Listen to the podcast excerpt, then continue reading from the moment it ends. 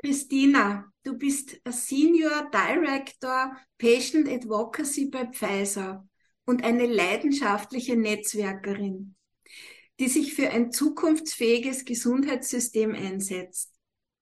Auch ich durfte in der Vergangenheit bereits an zwei sehr wertvollen Patientinnenprojekten, die von dir ins Leben gerufen wurden, mitwirken. Ich möchte die Gelegenheit hier nutzen, Christina, und mich ganz herzlich bei dir für dein unermüdliches Engagement für Patientinnen bedanken. Am besten du stellst dich und deine Arbeit für Patientinnen einmal kurz selber vor. Danke, liebe Mona, auch danke für die Einladung heute, die du ja an mich und Nico ausgesprochen hast. Ja, wir kennen uns schon lange. Wir haben uns kennengelernt auf einem internationalen Brustkrebs-Patientinnen-Treffen hier in Berlin. Und ich konnte mich, ähm, oder ich werde mich immer an unsere ähm, Begegnung erinnern, weil du mir etwas Besonderes an diesem Abend geteilt hast, nämlich deine eigene Geschichte, wenn ich das so sagen darf, deine Nahtoderfahrung. Und sowas hatte ich live noch nie gehört. Und, und deine Persönlichkeit, was du daraus gelernt hast, mitgenommen hast, wie du jetzt deine deine eigene Energie für andere einsetzt, war für mich sehr, sehr, sehr prägend. Deswegen äh, ist im Prinzip der Dank auf meiner Seite für die Inspiration, die du an mich und auch alle anderen Frauen äh, in diesem internationalen Frauen MPC Summit damals mitgegeben hast. Vielen Dank, Christina. Aber du arbeitest nicht nur selbst an Projekten, du entdeckst auch immer wieder tolle und innovative Projekte anderer. Heute möchte ich euch Nikolaus Groth vorstellen, ein junger Mann, der eben eines dieser Innovationen zum Leben erweckt hat. Nikolaus, bitte stell auch du dich kurz vor und dein Projekt Intensivkontakt. Sehr gerne. Ähm, ja, ich freue mich auch sehr, heute hier zu sein. Vielen Dank für die Einladung. Mona, wir kennen uns noch nicht so lange, aber so lange wie ich dich schon kenne, bin ich hoch beeindruckt und kann mir nur vorstellen, was ihr alles schon bewegt habt. Ja, ich bin Nikolas Groth. Ich bin 21 Jahre jung, gebürtiger Berliner. Ähm, bin dann irgendwann nach Bonn gezogen und habe da dann meine Schullaufbahn beendet und wohne jetzt mittlerweile im schönen Hamburg, das heute ein bisschen grau ist leider, aber eigentlich sehr schön. Ähm, und nach äh, der Schule, nach dem Abitur 2019, ähm, habe ich meine Ausbildung zum Rettungssanitäter zu Ende gemacht und habe dann anderthalb Jahre im Rettungsdienst gearbeitet, davon grob ein Dreivierteljahr auch auf einer Intensivstation, also ziemlich genau zu der Covid-Beginn äh, und auch Hochphasenzeit. Ähm, und in, in dieser Zeit, ähm, auch in dieser Zeit, wo ich ja noch, noch jünger war, als ich heute noch bin, ähm, habe ich unglaublich viele Eindrücke mitbekommen, unglaublich viel erlebt, unglaublich viel Prägendes auch. Und einer dieser großen prägenden Momente ähm, war sicherlich die Einsamkeit zwischen Patientinnen und, ähm, und Angehörigen, aber auch uns als Pflegekräften, uns als Behandelnden, diese Unmachtsituation, die total polymodal war damals, ähm, aber auch heute immer noch nicht viel besser ist. Und daraus ist dann Intensivkontakt entstanden, ähm, äh, initial als, als gemeinnütziges Projekt, das stiftungsfinanziert war, mit dem, mit dem ganz klaren Ziel, möglichst schnell, möglichst niederschwellige Kommunikation zwischen Patientinnen in Krankenhäusern ähm, und ihren Behandelnden und deren Angehörigen herzustellen. Und das haben wir dann vorangetrieben und das ist mittlerweile ein Projekt ähm, mit sozusagen nationaler Tragweite, ähm, was sich jetzt äh, umorientiert hat und noch weiterentwickelt hat einfach. Ähm, und genau, das, das probiere ich jetzt weiter zu forcieren und, und zu führen hier aus Hamburg aus und studiere aber jetzt auch hier in Hamburg äh, Medizin sowieso mhm. schon immer so eine große Leidenschaft war ähm, und auch schon in der Schulzeit irgendwie total relevant und, und äh, da war. Genau. Und das, das mache ich jetzt. Mhm. Es ist ein wunderschöner Ansatz, möchte ich sagen, und, und du bist noch so jung, also du hast sicher noch große Dinge vor dir. Nikolas, äh, du hast gesagt, in der Corona-Zeit, wo mhm. Menschen so einsam waren, ich kann aus eigenem Erleben erzählen, ich war auch sehr, sehr einsam. Ich war viele Monate, also mehr als zwei Monate auf der Intensivstation und konnte mich nicht bewegen, konnte kein Zeichen von mir geben, war aber sehr lebendig. Und ich kann diese Einsamkeit so nachvollziehen und auch diese Unfähigkeit zu kommunizieren, obwohl man sich mitteilen möchte. Ja, äh, man, man kann die Glocke oft nicht drücken. Das heißt, wenn es irgendeine andere Möglichkeit gibt, Kontakt aufzunehmen oder Kontakt zu haben, Stimmen zu hören von Menschen, die einem wichtig sind, die einem nahe sind oder auch von Menschen, die einen beruhigen können, mhm. äh, weil man nicht weiß, was mit einem passiert. Also ich kann nur sagen, äh, selbst in der Zeit, wo ich im Koma war, habe ich alles gehört die Schwester, die meine Hand genommen hat und die gesagt hat, ich wasche jetzt ihre Hand, ich, ich berühre sie jetzt hier, ich, ich mache jetzt das mit ihnen, äh, gibt eine irrsinnige Beruhigung. Und deswegen denke ich, ist diese Kommunikation, die du da ins Leben gerufen hast, unheimlich wichtig und wertvoll. Äh, Kannst du vielleicht den Zuhörerinnen und Zuhörern sagen, was genau man sich darunter vorstellen kann unter Intensivkontakt und wo das helfen kann? Mhm.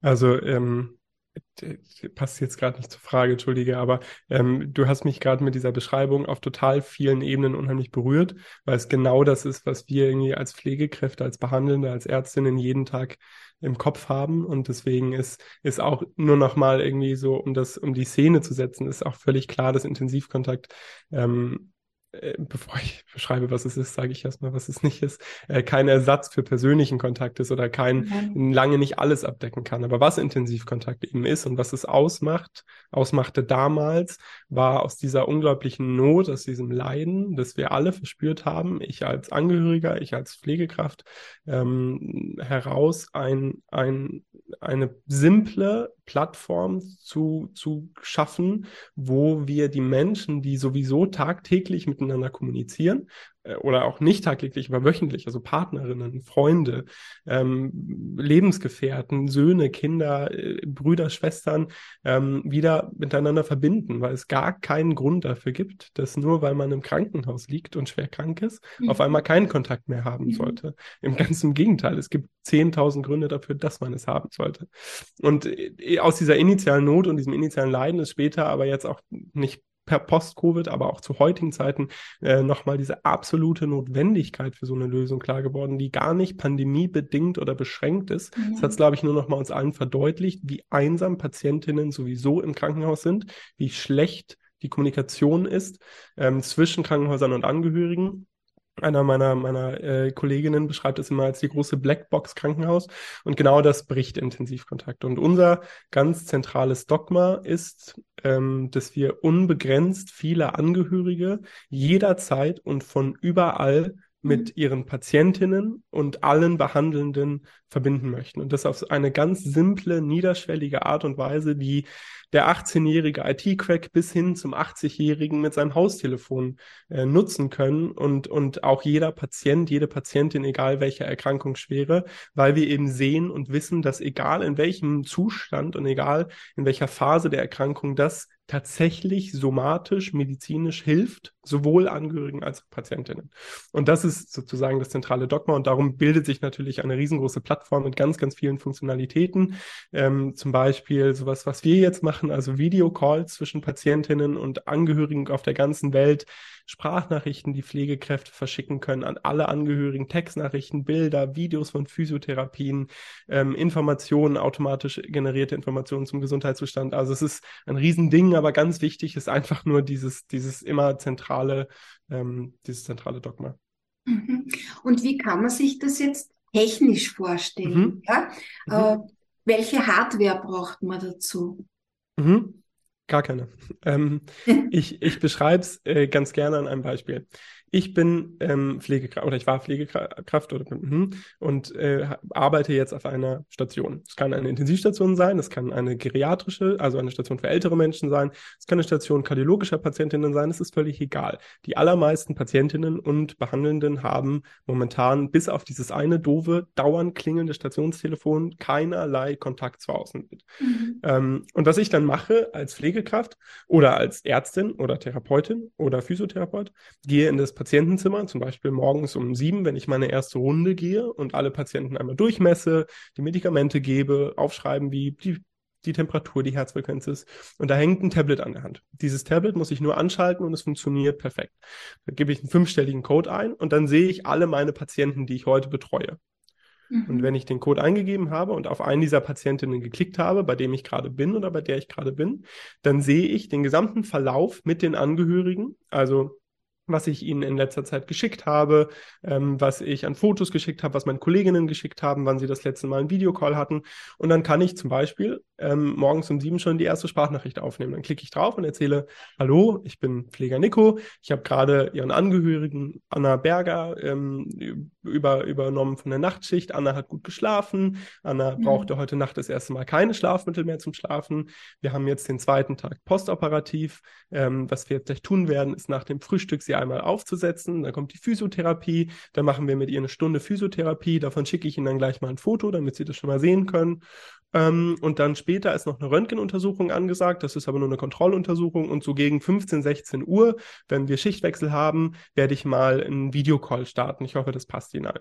So, und dann beende ich das. Es hat mich 30 Sekunden meiner Zeit gekostet. Mhm. Und auf der ganzen Welt können alle Angehörigen, ihre Söhne, ihre Kinder, ihr Ehemann aufwachen und haben auf ihrem Handy, auf ihrem Laptop, auf ihrem Tablet oder auf ihrem Haustelefon, auf ihrer Mailbox mittels automatisch generierten Anruf all diese Informationen und starten in den Tag, ohne sich Sorgen machen zu müssen, ohne Angst zu haben, dass irgendwas ist, ohne Angst zu haben, dass sie was verpassen und wissen, ach, okay, ich muss nicht im Krankenhaus anrufen, mhm. ich muss mir keine Sorgen machen, sondern um 15 Uhr kann ich mit dir sprechen und bis dahin ähm, kriege ich das irgendwie mit. Und um diese Niederschwelligkeit und diese Barrierefreiheit zu schaffen, äh, machen wir das auf allen Geräten, die es so ziemlich gibt, möglich.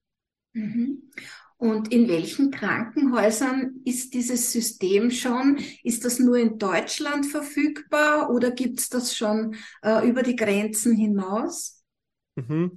Also wir haben ähm, so kurz zur zeitlichen Einordnung gestartet mit dem Projekt 2020, ähm, als in der Covid-Zeit, aber dann wirklich mit, mit einer anderen Version, also nicht mit dem wirklichen Projekt. Das richtige Intensivkontakt oder die Intensivkontakt GmbH hat angefangen 2021. Ähm, und dann haben wir erstmal einen Testlauf gemacht in ausgewählten drei, vier Kliniken in Niedersachsen und in Hamburg, weil wir ähm, zwar aus der Praxis kommen, aber es uns unendlich wichtig ist, dass wir das tun, was in der Praxis gebraucht wird. Mhm. Das heißt, wir geben dieses Produkt, von dem wir denken, dass es gut ist, an Pflegekräfte, an Ärztinnen und begleiten sie drei, vier Monate in der Nutzung und überlegen und gucken und evaluieren gemeinsam, was wir besser machen können.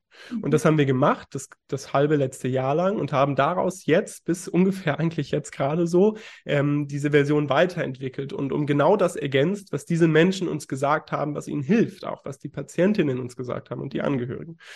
Und Jetzt gerade sind wir an zwei verschiedenen Baustellen sozusagen dran. Zum einen ähm, gibt es eine große Studie unter Leitung des Universitätsklinikum Eppendorfs in mhm. Hamburg, die in mehreren Krankenhäusern in Deutschland über mehrere Jahre an mehreren hunderten Patientinnen genau den Nutzen davon misst und ganz als erste Studie Europa und wahrscheinlich auch weltweit misst, was eigentlich virtuelle Kommunikation mit Patientinnen und Angehörigen macht, wo es mhm. eigentlich die Stellstraube dreht. Ähm, und auf der anderen Seite haben wir jetzt gerade wöchentlich mehrere Gespräche mit verschiedenen Krankenhäusern bis dato in Deutschland, ähm, aber auch mit Reha-Kliniken aus der Schweiz und in Österreich gehabt, ähm, die daran sehr interessiert zu sein scheinen und wo wir jetzt langsam so, dass wir das halt gut leisten können und uns nicht übernehmen, ähm, aber trotzdem so schnell wie es irgendwie geht, das Produkt weiterhin ausrollen werden. Ähm, und das ist der Plan, dass wir dann auch in den kommenden Jahren deutlich über die Grenzen Deutschlands hinausgehen werden. Ja. Mhm. Das würde ich mir wirklich wünschen. Also das ist, das ist so wertvoll und ich denke mir, das ist auch für den Genesungsprozess unendlich wichtig und mhm. die Riesenzeitersparnis für die, für die Pfleger und für die Ärzte. Also ja, ich hoffe, dass ihr bald in Österreich gelandet seid. Vielen Dank, vielen Dank.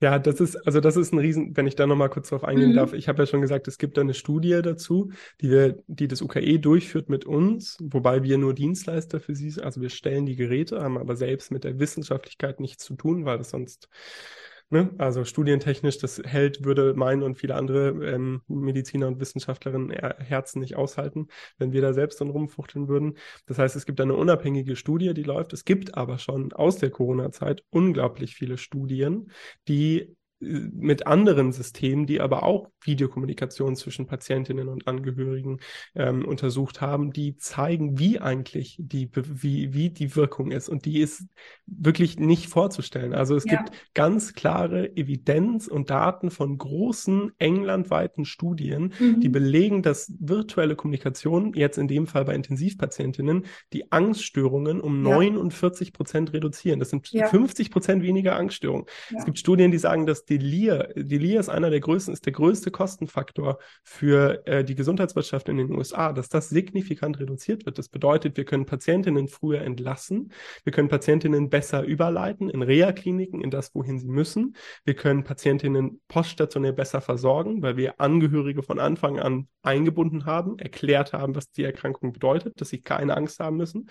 Wir können bei Angehörigen und bei Patientinnen Angst, Depression mhm. äh, und Stress signifikant kann senken und das, was du angesprochen hattest, wir können Pflegekräfte entlassen. Und das ist eigentlich noch neben diesem zentralen Dogma das fast genauso zentrale Dogma. Ähm, die Arbeit, die Pflegekräfte und Ärztinnen damit haben, ähm, Patientinnen zu versorgen und gleichzeitig völlig unstrukturiert alle möglichen Angehörigen zu informieren, die verständlicherweise fünf, sechs Mal am Tag anrufen, aber eigentlich nur diese eine Information wollen. Es hat sich nichts verändert und es ist noch alles in Ordnung und gar nicht viel mehr wollen in den allermeisten Fällen, das ist was, was wir damit massiv einsparen können und auch schon in der Vergangenheit eingespart haben und wo wir, wo wir eben auch ansetzen, genau das noch weiter zu forcieren. Mhm. Was mir auch ein ganz, ganz besonderes Anliegen ist, ist einfach mitzuteilen, wie wach man eigentlich in diesem mhm. leblosen Körper ist und was in einem alles vorgeht. Und man hört, man ist so hellhörig, Mhm. Äh, das heißt, man kann nicht oft genug betonen, wie wichtig es auch ist, was man neben dem Bett eines Patienten sagt oder spricht, weil ein Wort, ein unbedachtes Wort, ein Satz macht so fürchterliche Angst. Ja? Mhm. Und ja, das war mir einfach wichtig mitzuteilen, dass man nicht mhm. so leblos ist, wie man da liegt, sondern dass man alles ganz, ganz intensiv mit bekommt. Und deswegen ist der Name Intensivkontakt auch so schön gewählt, weil er wirklich äh, den Punkt trifft, den's, äh, auf den es ankommt. Ja. Du hast schon gesagt, ich wollte dich fragen, ob es schon Daten gibt. Du hast mir gerade Daten genannt, 50 Prozent Reduktion der Angst. Das ist wahnsinnig viel, wenn man das schaffen kann weil äh, ich habe zum Beispiel in einer Angstsituation einen Herzinfarkt bekommen. Ja, also so schlimm äh, artet das dann aus, wenn man wenn man so hilflos und verzweifelt kämpft in seinem eigenen Körper. Also aufmerksam machen, glaube ich, ist da das Allerwichtigste in dem Bereich. Nikolas, es ist wirklich bewundernswert, was du alles bereits geschafft hast. Und es wäre schön, wenn du uns noch zum Schluss erzählen könntest, wohin du mit deiner Plattform gehen möchtest und was deine nächsten Schritte sind. Also wir, wir verfolgen, glaube ich, ich und mein Team, was mittlerweile über zehn Leute sind, die da tagtäglich irgendwie dran arbeiten und ähm, ihre auch ihren eigenen, ihre eigene Motivation immer wieder einbringen. Wir alle arbeiten natürlich an diesem weiterhin völlig für uns zentralen Dogma und dieser zentralen Version. Wir wollen nie wieder Funkstille zwischen äh, Patientinnen, Angehörigen auf der ganzen Welt und Behandelnden haben. Und genau an dieser Mission und an dieser Vision arbeiten wir weiter. Ähm, aber dennoch bleibt uns halt äh, ganz oder für uns ganz, ganz präsent und relevant, dass die Ideen, die Vorschläge und die weiteren Funktionen aus der Praxis kommen müssen. Und genau deswegen sprechen wir jetzt mit sehr vielen Kliniken und, und schauen, wo wir das alles überall gleichzeitig einsetzen können, setzen das ein, werden das benutzen und werden natürlich dann auch ähm, von, von diesen Erfahrungen aus der Praxis, die wir ganz eng begleiten, ähm, sehr viel zehren Tieren und mit den Menschen, die es wirklich nutzen, ähm, das weiterentwickeln. Aber natürlich schwebt mir und uns äh, immer, immer so ein paar Sachen im Kopf vor, die wir eigentlich alle schon am liebsten seit Jahren gemacht hätten, gefühlt. Ähm, also so Stichwörter, wie mir in den Kopf kommen, sind, sind digitales Intensivtagebuch, was dir sicherlich auch was sagen wird. Ähm, es gibt auch ja. da, ich, ich bereite wieder darauf rum, es tut mir leid, aber Studien seit zehn Jahren, die ganz klar sagen, wir haben bei 25 Prozent der mhm. Intensivpatientinnen poststationäre posttraumatische Belastungsstörung. Ja. Die können wir senken, indem wir uns mal damit beschäftigen würden, Patientinnen und Angehörige, nachdem sie entlassen wurden, psychologisch zu begleiten bei der Aufarbeitung des Passierten. Was gibt es Besseres, als wenn ich den gesamten Behandlungsverlauf ja. sozusagen jeden Tag ein Foto des Patienten mit meinen eigenen Kommentaren dazu, nach jedem Videogespräch kann ich selber kommentieren, wie es mir dabei geht, wie ich mich gefühlt habe, warum das gerade wichtig war oder mir auch Angst gemacht hat, als wenn ich das aufbereitet mir ausdrucken könnte, mir am Handy, am Laptop anschauen könnte und sehen kann, guck mal, übrigens, da sahst du so und so aus und da ging es dir nicht so gut, aber da ist schon wieder toll.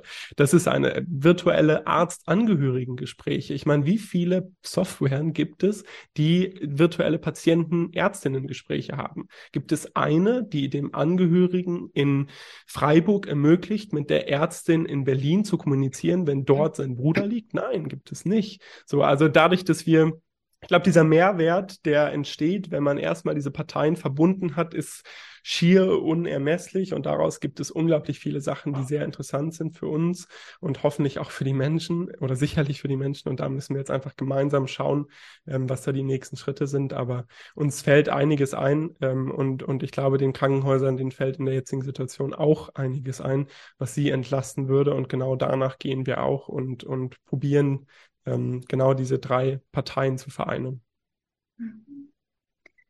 Ja, am Schluss bleibt mir nur mehr zu sagen, liebe Christina, vielen, vielen Dank von ganzem Herzen, dass du immer wieder so tolle Projekte an Land ziehst oder an diesen Projekten arbeitest. Du hast schon so viel Gutes für Menschen gemacht. Bitte, bitte mach weiter so. Und ich bedanke mich bei dir, Nikolas, für dein Engagement in deinen jungen Jahren und für dieses spannende, aufschlussreiche Interview. Ich hoffe, wir hören uns in einiger Zeit noch einmal und du kannst mir berichten, was schon alles passiert ist und wo das schon in Einsatz ist, weil es eine wirklich wichtige Sache ist. Äh, ja, ich wünsche euch beiden das Allerbeste und bedanke mich noch einmal für das schöne Interview. Einen schönen Tag noch. Danke. Wir bedanken uns.